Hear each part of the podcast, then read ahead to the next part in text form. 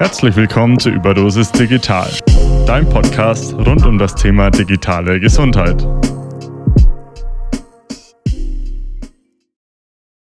Ja, herzlich willkommen zu einer neuen Folge Überdosis Digital.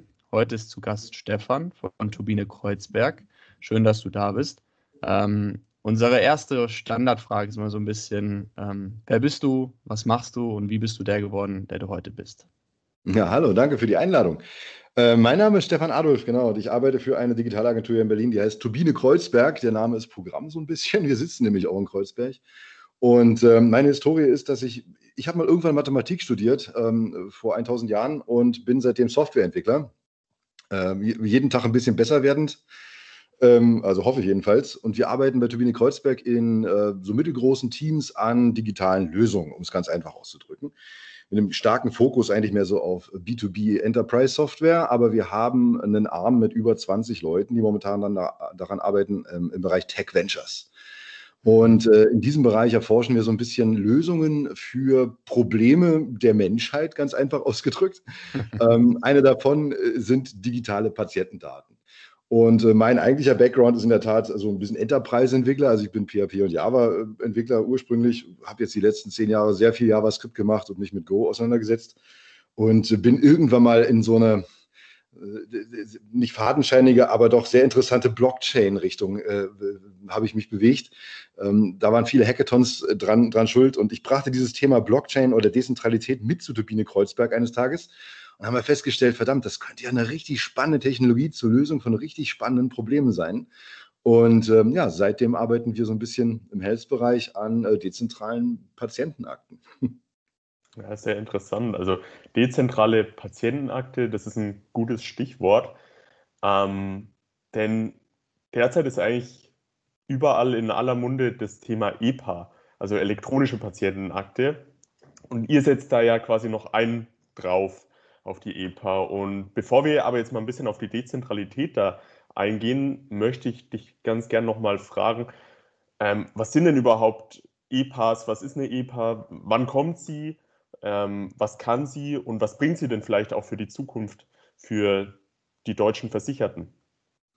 Also die elektronische Patientenakte, so wie sie vom Gesetzgeber gefordert ist, ähm, ist im Prinzip das, was wir schon seit über 25 Jahren haben wollen, nämlich eine Sammlung aller medizinischen Dokumentation eines Patienten.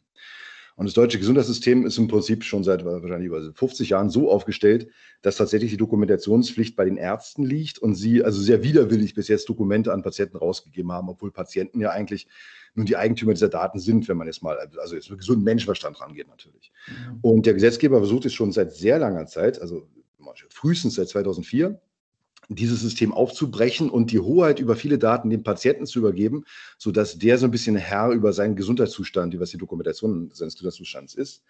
Und ähm, dafür hat der Gesetzgeber vor, vor langer Zeit eine, ein Unternehmen gegründet, das dann aber zeitweise nicht mehr ihm gehörte. Es hieß Gematik, heißt heute noch so.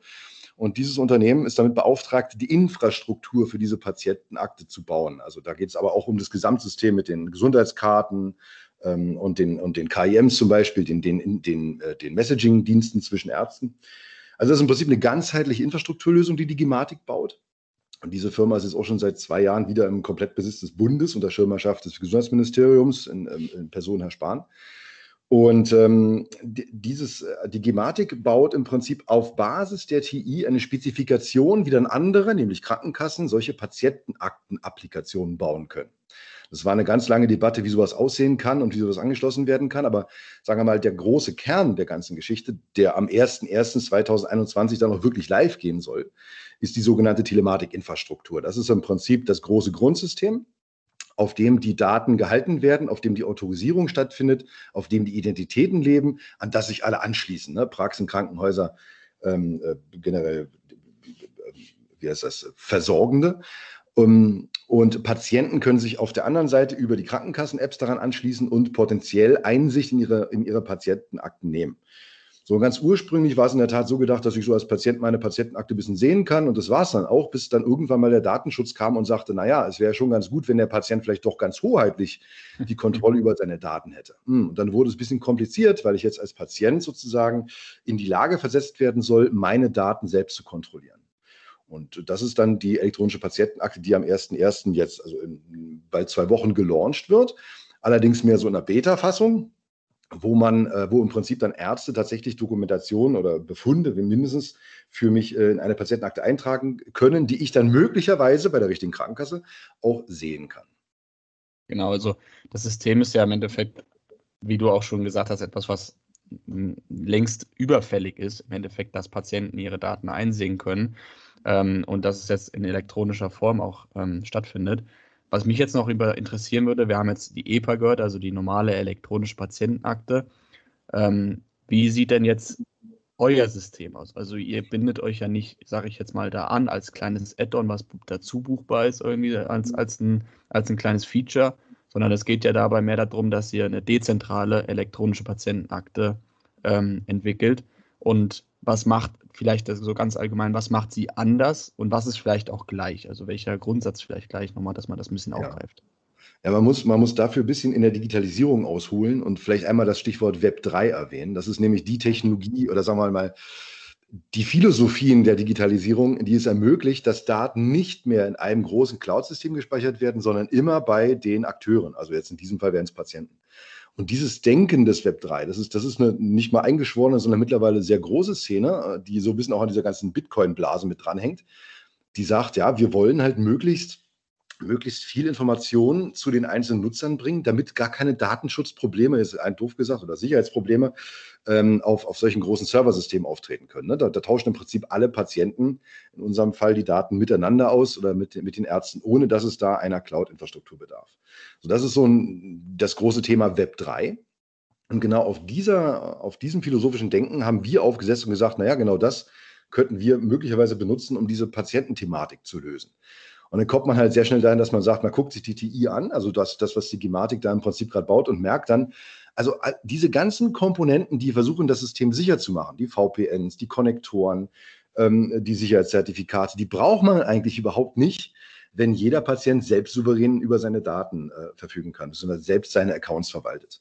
Das ist ähm, ein Verfahren, was in der Tat die nächsten 10, 20 Jahre, behaupte ich, also in ganz vielen Bereichen unseres Lebens Einzug halten wird. Das ist auch durchaus vom, vom, vom Bund gewünscht. Nur im Bereich des Medizinwesens ist das, also da geht es viel um wirklich Sicherheit und, und, und Aufbewahrung. Ähm, da ist es möglicherweise sehr kompliziert, sowas einzusetzen. Wir haben uns gedacht, naja, wenn es solche Technologien gibt, dann könnte man ja versuchen, dass, also das, was eine TI oder EPA da draußen gerade versucht, mal auf so einer Technologie umzusetzen. Und das haben wir gemacht in einem ersten Prototypen. Das ist noch ein bisschen naiv, muss man dazu sagen. Das ist im Prinzip, wir haben die Technologie so benutzt, wie man sie jetzt vor zwei, drei Jahren benutzt hätte. Wenn man das ganze Thema zu Ende denkt, dann wird es kompliziert. Also deswegen ist auch die TI so kompliziert, weil Sicherheit nie einfach ist. Aber in unserem System oder so wie wir die DEPA denken, die dezentrale Patientenakte, ist es halt so, dass der Patient seine Identität selbst besitzt, solche Identitäten auf Blockchains verankert, die Dokumente, die da eben anfallen, mit Ärzten ähm, austauscht. Also Ärzte schicken dem Patienten Vorschläge, im Prinzip, was auf dieser Akte stehen könnte. Der Patient kann den Arzt identifizieren, dezentral und merken, okay, das ist ein Arzt, dem vertraue ich. Damit gebe ich dem auch das Recht, etwas in meine Patientenakte zu schreiben.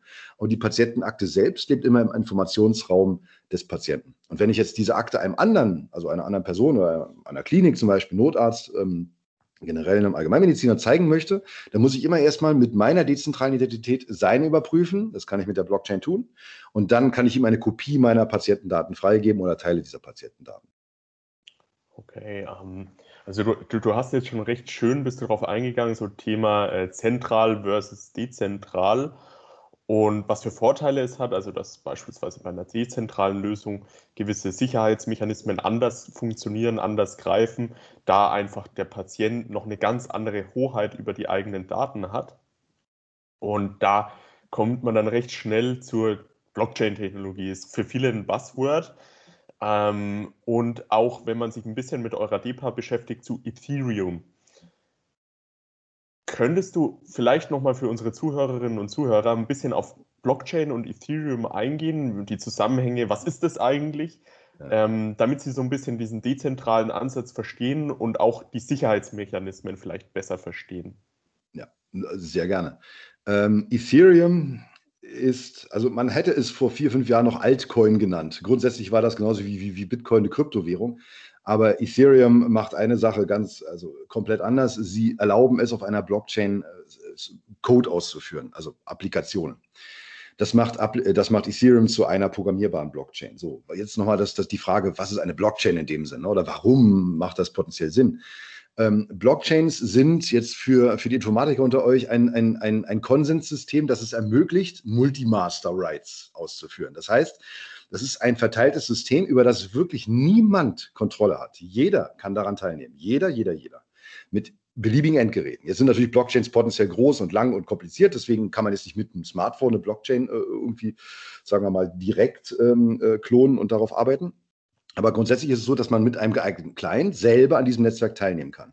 Und es gibt niemand, der entscheidet, der entscheidet, was darauf geschrieben wird. Entscheiden tut das gesamte Netzwerk mit sogenannten Konsensprotokollen. So, und jetzt will ich da gar nicht weiter ins Detail gehen. Das ist der Grundgedanke von, von Blockchains, dass es nicht den Server gibt, sondern dass jeder Bestandteil des gesamten Servers ist, wenn man so möchte. Und da ist die ganze Welt, das wissen jetzt alle, die Blockchain repliziert, kann man auf einer Blockchain nicht beliebig große Daten speichern. Ne? Das ist im Prinzip, wenn man zurückdenkt, ähm, sind, sind Blockchains ähm, vor allem Technologien, mit denen man Timestamps verifizieren kann. Man kann sagen, zu diesem Zeitpunkt war diese Information ähm, die Realität. Und jetzt, können, ähm, an, äh, jetzt kann man mit solchen Blockchains interagieren. Ich habe halt einen Account auf einer Blockchain, den erzeuge ich mir natürlich selbst. Also ich habe meinen privaten Schlüssel bei mir auf meinem Rechner. Und von diesem privaten Schlüssel leite ich meinen Account ab. Mit, im Namen dieses Accounts interagiere ich mit dem Blockchain-System, das ich potenziell auf meinem eigenen Rechner sogar betreiben kann und dann mit der ganzen Welt austausche. Und so bleiben alle Informationen immer auf meinem Rechner, wenn ich das so möchte. Und ich muss niemals, sagen wir mal, bei irgendeinem festen Server anrufen, damit ich mit dem kommunizieren kann, äh, damit der Daten folgt. Ne? Das passiert alles in meinem Informationsraum. Das ist schon mal ziemlich, äh, ziemlich sexy. Damit können, können Blockchains halt eine ganze Menge Verteilungsprobleme grundsätzlich lösen. Ähm, und jetzt vor, vor dem Hintergrund von Ethereum ist es so, dass, wie gesagt, diese, diese, diese, die Transaktionen, die ich an diese Blockchain schicke, potenziell ähm, Automatismen auf der Ethereum-Blockchain auslösen können.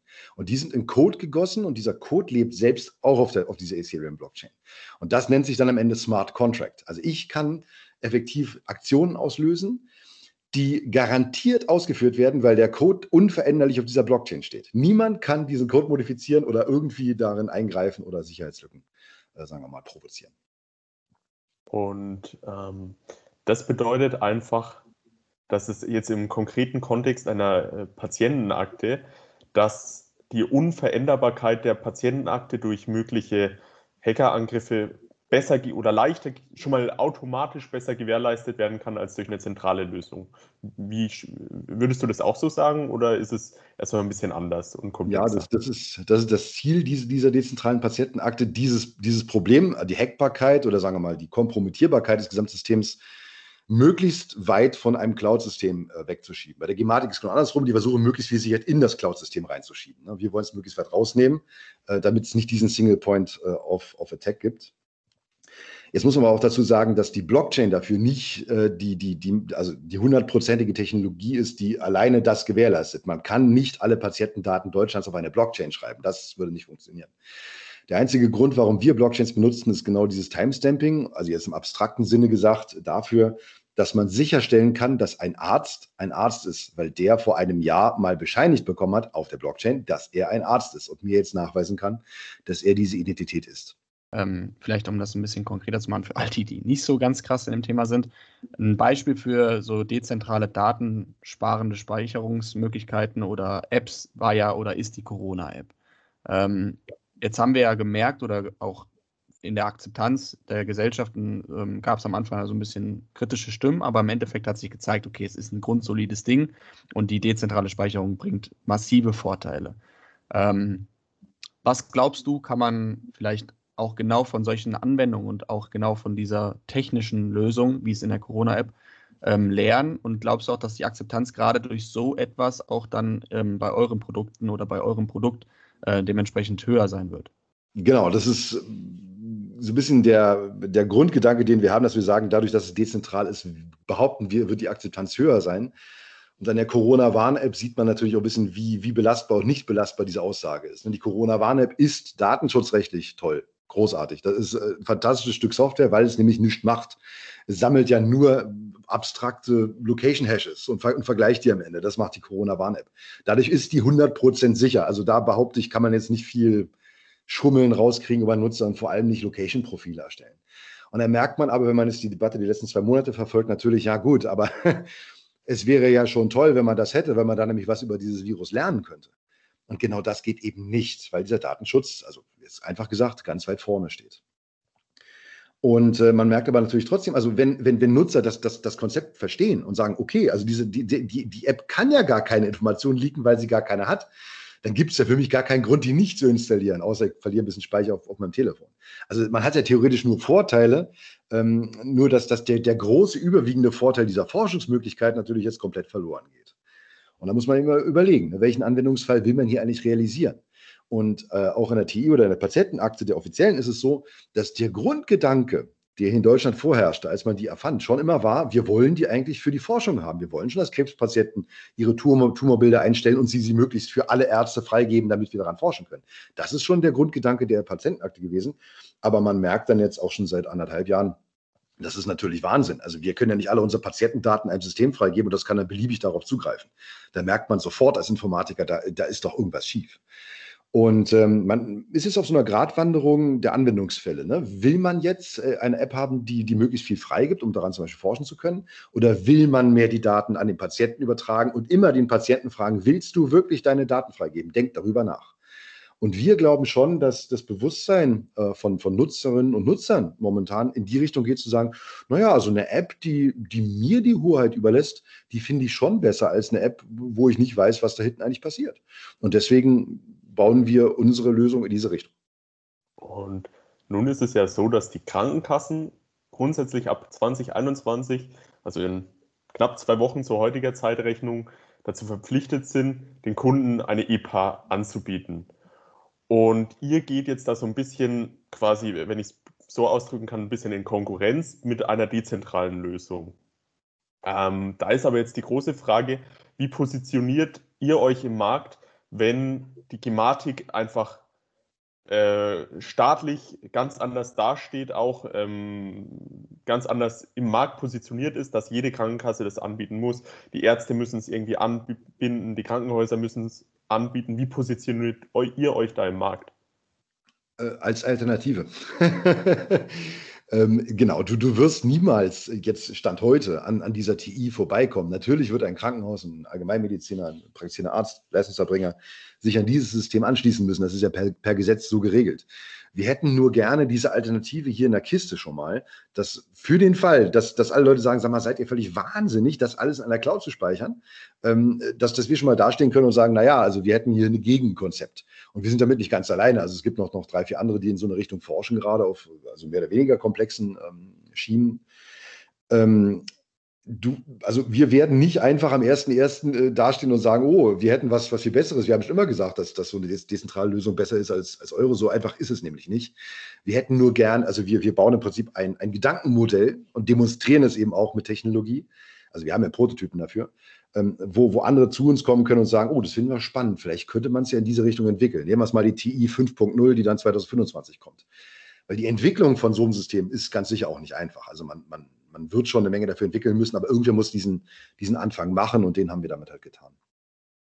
Und wenn man sich jetzt so ein bisschen mit der elektronischen Patientenakte beschäftigt hat ähm, und auch so ein bisschen äh, sich durchgelesen hat, wird es so sein, dass es ja Freiwilligen- und Pflichtangaben gibt, so ein bisschen. Also zum Beispiel Freiwilligenangaben gehen dann so in die Richtung Medikamentenplan, ähm, und Notfallmanagement.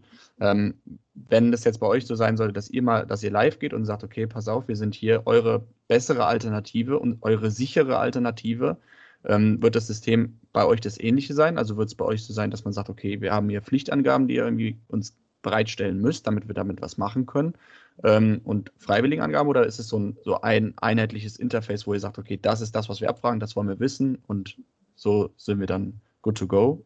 Ähm, oder wird sich das unterscheiden? Also, wie gesagt, sind bei uns alle Daten immer vom Patienten selbst ähm, verantwortet. Das heißt, der Patient gibt selbst seine Stammdaten auch bei uns ein. Damit gibt es keinerlei Pflicht, irgendetwas einzutragen. Ähm, mhm. Nur wenn man sich in einem Gesundheitssystem bewegt, braucht man natürlich einen Identifikator, schlussendlich zum Beispiel für die Krankenkassenabrechnung. Die übrigens nicht, die Krankenkassen haben selbst gar nicht viel mit der TI zu tun. Also es gibt keine Abrechnung auf einer Telematikinfrastruktur.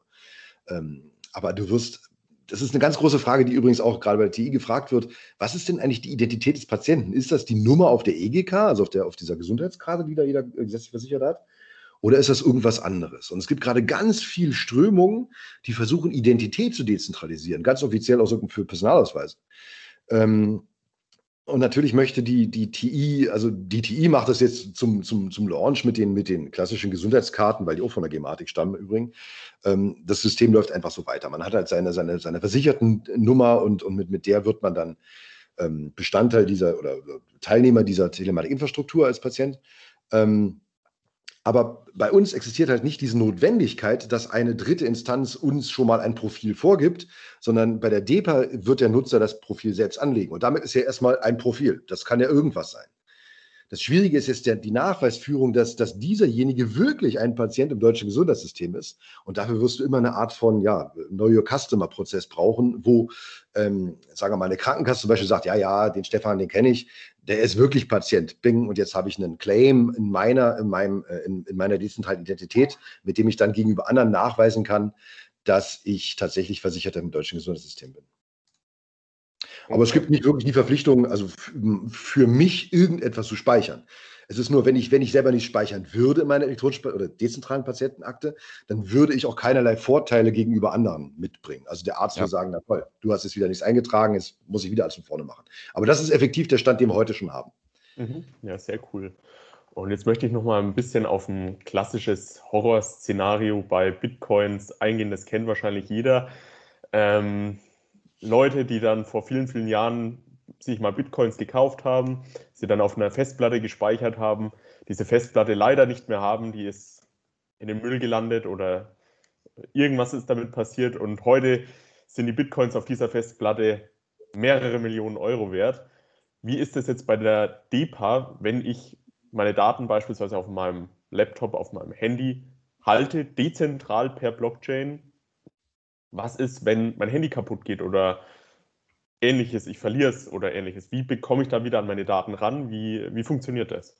Ja, das ist also eines der grundsätzlichen Probleme in der Dezentralität, da ja, da du ja jetzt von niemandem abhängst, bist du auch sozusagen der hoheitliche ähm, Eigentümer deiner Daten und damit auch verantwortlich dafür. Das ist das ganz grundlegende Problem bei, auch bei, bei Blockchains. Wenn du deinen Schlüssel verlierst, dann verlierst du auch deine Daten. Und dieses Problem zu adressieren, ist in der Tat eins, eins, eins der, eine der größten Herausforderungen von diesen dezentralen Identitätsanbietern, die gerade wie verrückt sich um dieses Thema kümmern. Deswegen kümmern, deswegen schieben wir es ein bisschen vor uns hin, weil wir wissen, dass die Identitätswallets, die andere da draußen gerade bauen, in der Lage sind, sowas zu ermöglichen. Und eines der wichtigsten Stichpunkte dafür sind die sogenannten DIDs, also sind W3C-spezifizierte dezentrale Identifier, über die ich Besitz claimen kann. In einer reinen ähm, Blockchain-Welt ist es so, dass ich halt, wie ich es vorhin mal sagte, ne, einen privaten Schlüssel habe und mit dem weise ich so meinen Account nach und sage, ja, ich bin, also ich mache, ich, ich, ich, effektiv signiere ich Dinge digital. Mit DIDs geht es aber einen Schritt weiter. Da kann ich mehrere meiner Wallets an eine DID binden und sagen, ich bin der Controller dieser DID.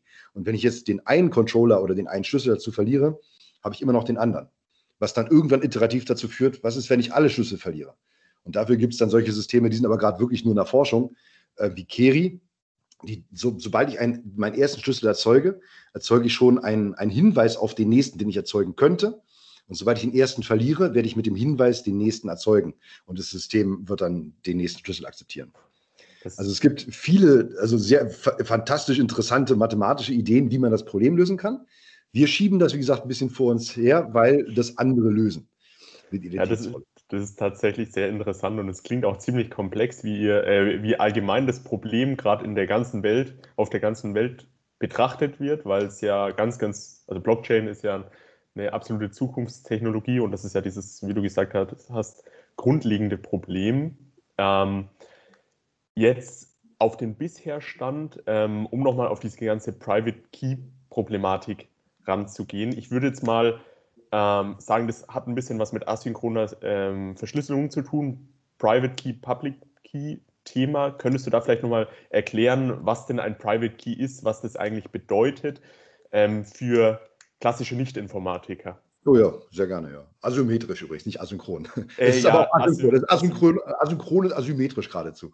Ähm, Asymmetrisch, Dankeschön. Asymmetrische Verschlüsselung. Ähm, ich erkläre es nur vom praktischen Nutzen. Ja. Es ist so, dass, dass du, ähm, du erzeugst dir einmal mit einer Zufallszahl, die möglichst zufällig sein sollte und nicht fünf ist, sondern möglichst groß, nämlich 2048 Bit, eine gigantisch lange Zufallszahl.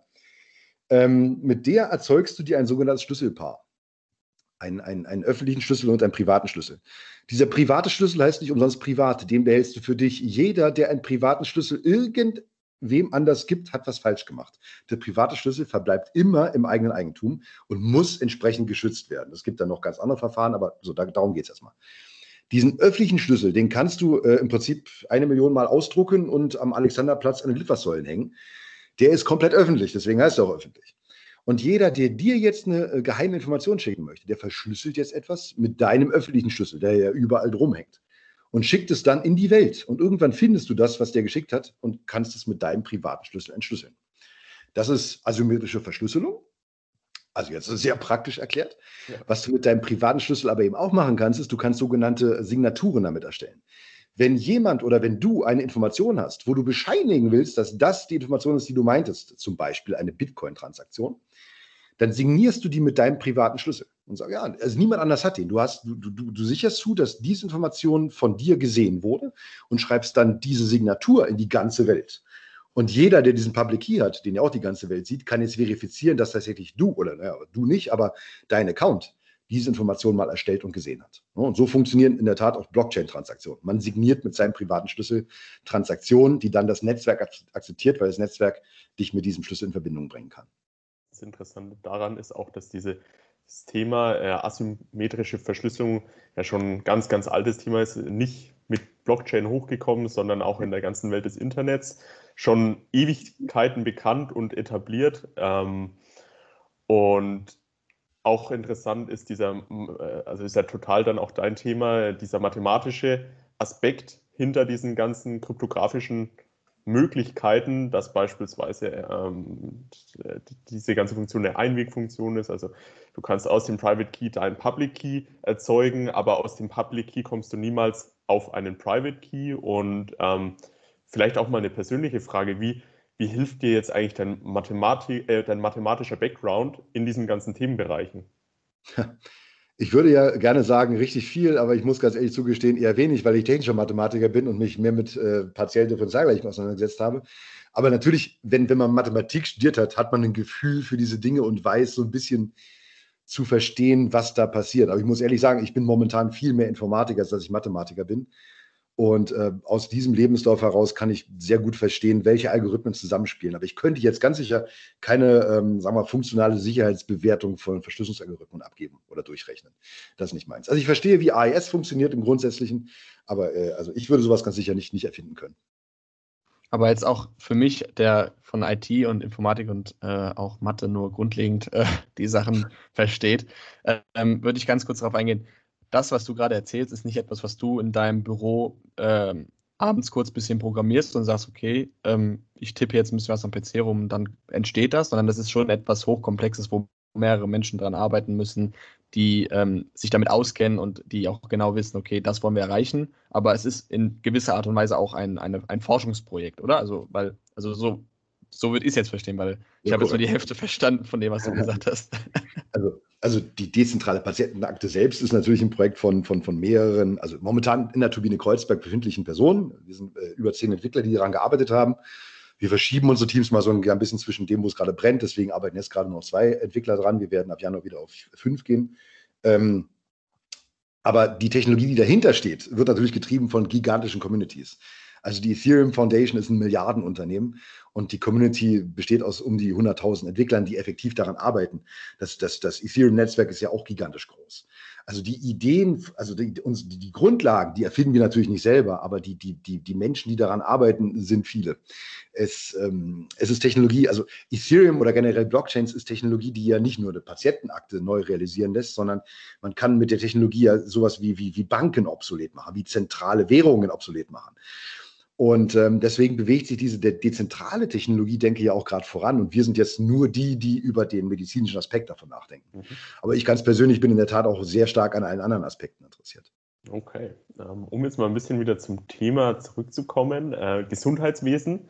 Ähm, auch wenn Blockchain ein super interessantes Thema ganz universell betrachtet ist, ähm, wie glaubst du, verändern eigentlich Blockchain-Technologien oder allgemein dezentrale Technologien das Gesundheitswesen der Zukunft?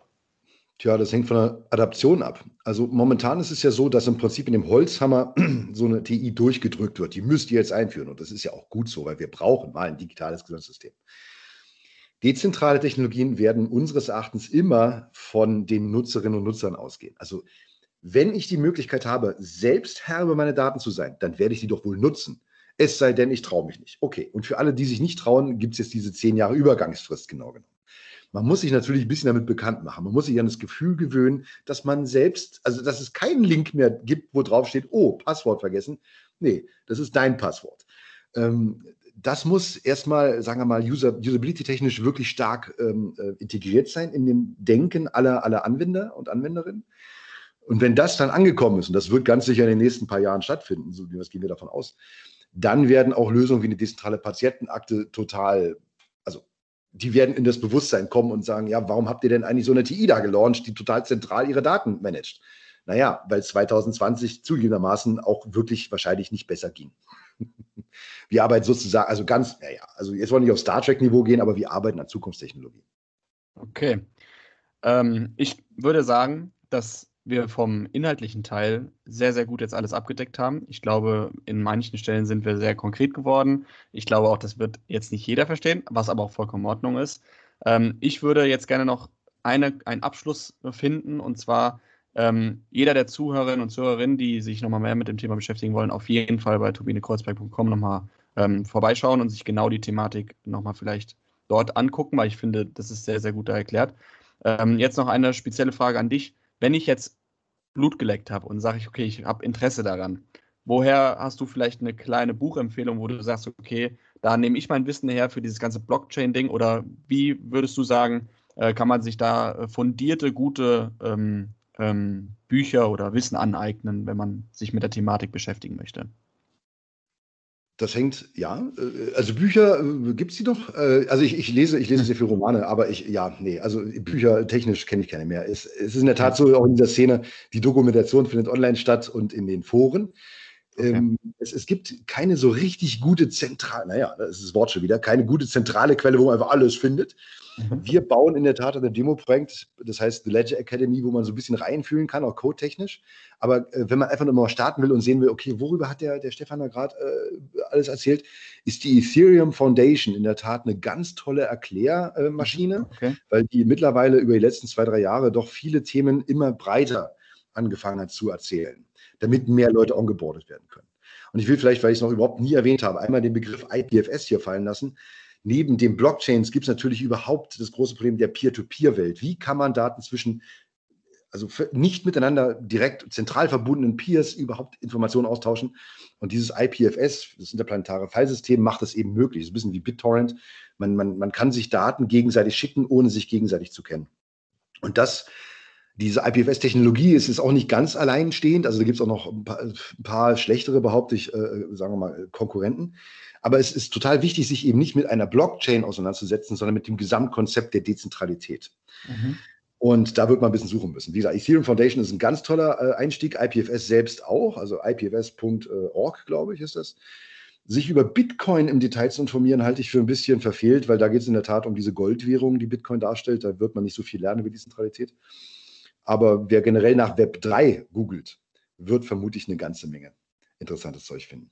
Okay, Perfekt. Ich würde mich bedanken. Vielen, vielen Dank für, das, für diesen sehr, sehr aufschlussreichen Podcast. Danke, dass du uns da an deinem, an deinem Wissen teilhaben lässt. Ähm, von meiner Seite aus perfekt, sehr gut gemacht. Ähm, vielen Dank. Vielen Dank. Vielen Dank euch für die Einladung. Bis bald. Das war der Podcast Überdosis Digital. Um keine weiteren Folgen zu verpassen, abonniert uns auf iTunes, Spotify und überall, wo es Podcasts gibt.